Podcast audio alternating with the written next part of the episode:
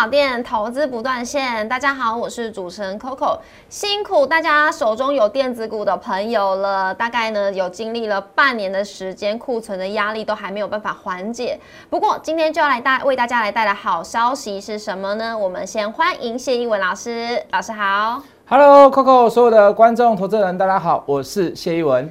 老师，你说呢？电子的这个去库存已经开始在高点已经过了，就好像是我们在爬山，爬爬爬爬爬，然后高点过了，我们就开始往下降，所以库存准备要往下降了吗？是的，没错。好，那我们就来看一下我们的主题。那如果说呢，库存的高点已过，股价将会先起涨吗？哇，电子股的朋友听好喽，我们先来看一下，为什么老师会这么说呢？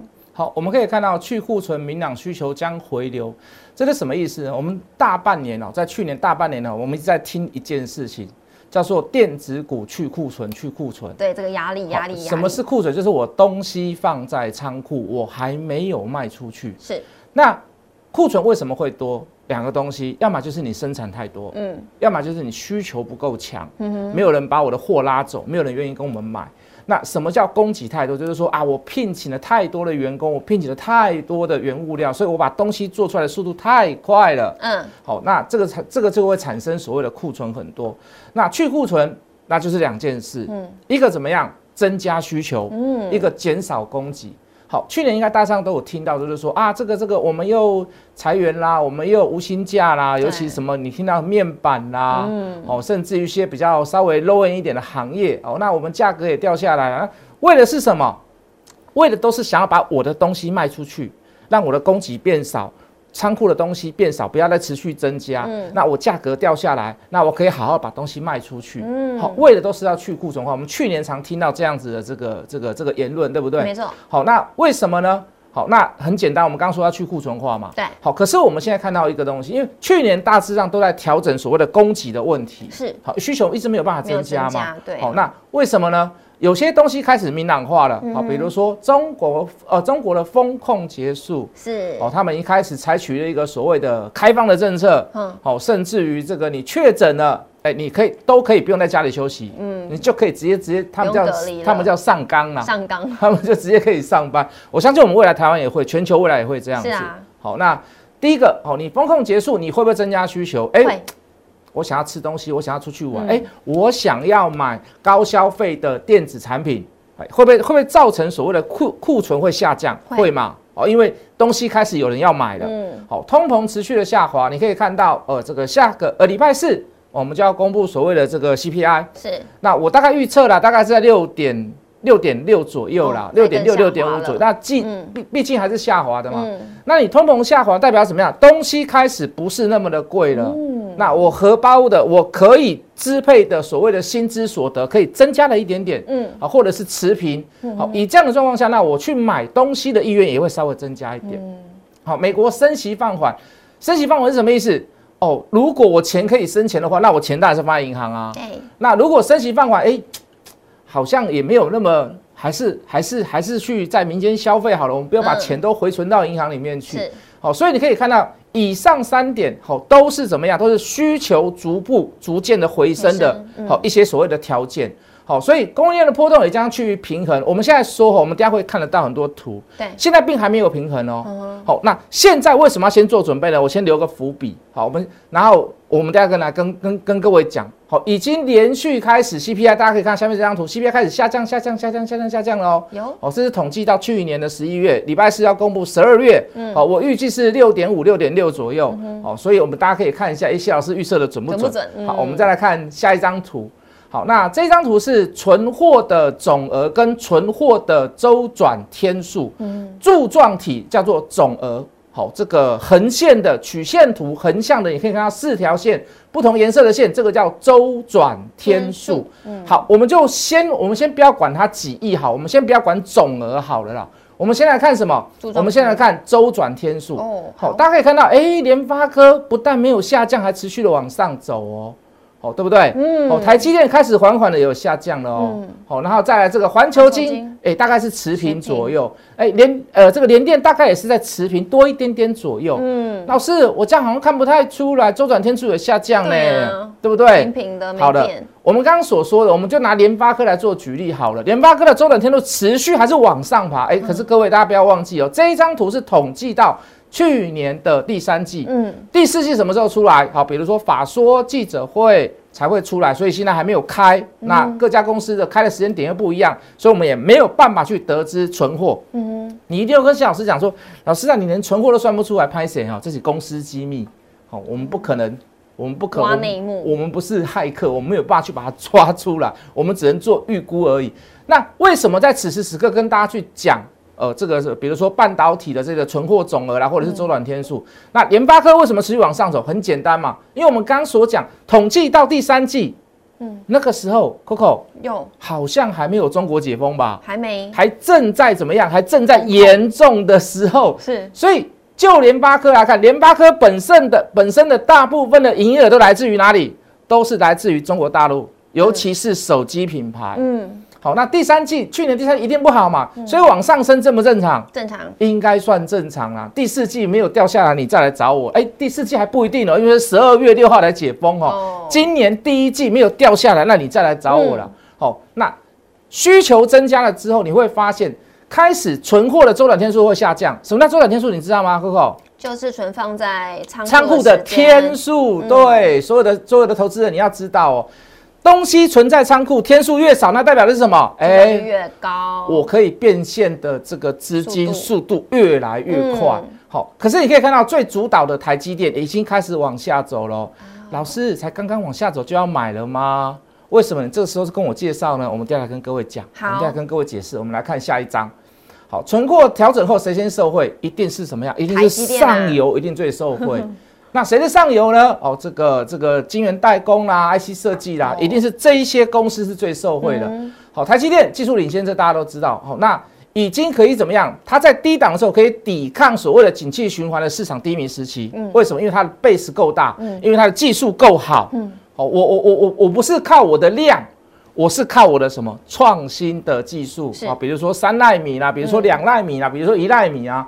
当需求回流的时候，它一定要最先复苏。为什么？你还是要去买，你你现在会去买三年前的手机吗？不会，应该不会啦，应该不会啦。好，你应该要买买什么啊？我我今嘛好新挖卡好贵，我一定买今嘛上新的手机啊，对不对？对。好，所以你可以看到哦，无论是高阶的晶圆代工、中阶的晶圆代工，或者是 IC 设计的龙头，甚至于是呃这个这个比较成熟型的环球晶，哎。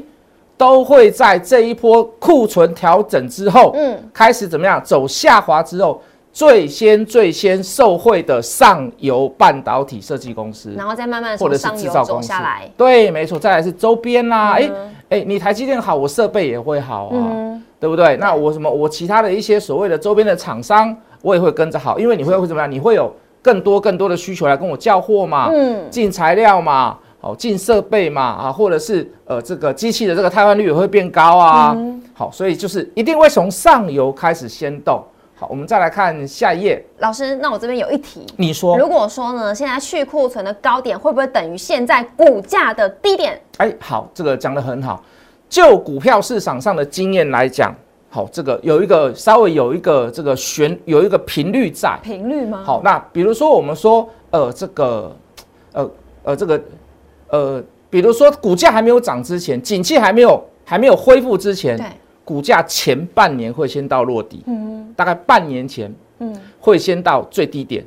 哦，半年前哦，对，那个时候你会看到什么？那时候你会看到好多的利空哦，因为景气还没有开始恢复嘛。嗯，报纸上每天都会登，杂志都每天都会告诉你，记者都会告诉你说啊，金马不好啦，哦，金马吼，税多就卖啦，无人要买啦，吼，金马库存够就济啦，哦啊，金马好物件计小拢。压不起来，都抓不起来，都提不上来啊！所以哈，我们现在毛利率很低啦，我们盈率很低啦，我们股东报酬率很低，好，所以你要考，你要投资我们，你要考虑一下哦。哦，在景气还没有复苏的时候，相对在股价低档的时候，就会产生那样子的恐慌心态。嗯，好，现在很多人还是有听到这种呃调整库存啊，明年第一季啊，今年第一季不会好的这种声音嘛。可是大家不要忘记哦，股价常常就是在。反映未来一片一片哀嚎声当中，低点却出现了。哦，你要去想的是三个月、半年之后的事。是 Coco，你刚问的，对，会不会有股价先在先在库存还没有调整、还没有开始直接走下坡之后，先出现低点的股价？对，会，会。大致上也是在半年跟一年前左右。好，那我们直接来看一下 K 线图。首先，第一档是台积电，好的，Coco，我们刚刚讲就产业面、就库存来讲，我们知道受惠的那几档股票，对哎，可是重点是什么？重点啊，买点要在什么点位的时候去抓，这才是一个重点嘛。如果你买到高的，那你是不是会觉得说心里会有点难过？嗯，好，那就台积电来看，你可以看到，哦，这个图上的两条线，一个是呃这个五日线，一个是月线左右。那你可以看到，现在刚刚才做一些所谓的黄金交叉，嗯哦，这个快天数的穿过所谓的慢天数的，哦，这个蓝线穿过红线的这个黄金交叉，对不对？对，好，大家可以看到，要不要急着去追高？不用了，不用好，拉回到五日线的时候，现在大概在四百七十五附近的时候，哎，大家就可以考虑一下喽。嗯而且，Coco，你知道吗？巴菲特爷爷嗯他的平均成本大概是在四百五到四百七、四百八中间，刚刚好。所以你跟了巴菲特爷爷走，应该也不会犯什么大错啦。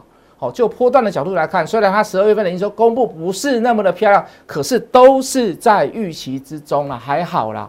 好，那如果你不要追高，那拉回来很简单，你就分两次做布局。那我刚刚所讲的这两条线很重要，短线上的五日线跟呃这个小波段的这个月线有触及到的话，我觉得你可以做一些所谓的买进或者是加码的动作。好，大概是在巴菲特爷爷的成本区附近。没错，没。错，没错。好，来看一下下一个连电。那联电它的乖离率就比较高一点了，它离嗯五日线稍微就远一点了。那以类似像这样的股票，那更不要去做追高嘛。哦，好，这种大型的股票哈，不是说不值得你去做追高，就是说它总是有机会让你在做一些所谓的呃这个承接的点的这个价位。好，嗯那你可以多方考虑，多方思量。那很简单的方式，第一个不追高，我们先大原则先抓住嘛，也是一样回到五日线或者是季线之时，嗯我们来做买进。那就联电跟台积电的比较，那很简单，我觉得啦，台积电要买比联电还要来的多。比例要多一点。那要不然就是怎么样？你知不知道？你连电你要买在月线，就尽量在五日线先不要买哦啊、你因为为什么月线的价格就会比较低？要么你就台积电买比比较多，要么就联电的这个相对价格是买在比较低的。嗯好，这是我小弟个人的看法，好不好？好，那下一个是联发科。哦，联发科那这个是连四天大涨，然后这个呃，虽然它的我们刚刚说的它的这个库存还是持续往上的，可是各位为什么它最近可以涨那么凶？大家知道吗？嘿就是因为中国解封，解封的关系，对它的嗯营收一定会有，一定会有相当程度的大影响。因为我们刚刚所讲，联发科有非常多的晶片都是销往大陆的，错，好，在呃在不干预哦，或者是没有碰触到所谓的中美贸易战那些所谓的高阶的晶片之下，嗯，我认为中国的解封对联发科是一个非常好、非常好的大力多。相对的，不要追高。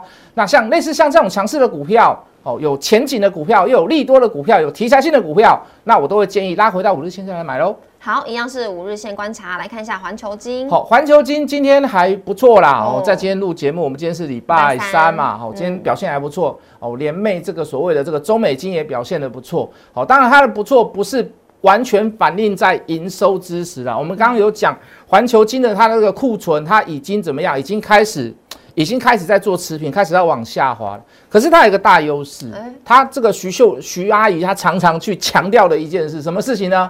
我们公司都是长约啦，哦哦，就就价格跟呃这个产能的问题、需求跟供给的问题，没有所谓的失衡，没有太大的问题。嗯嗯，好、所以它我觉得它最大最大的优势在于这里，还有一个很大的优势，近期来讲，节能减碳、储能。嗯，这个是这个这个这个题材在市场上发酵，全球政策环球金有部分是提供什么？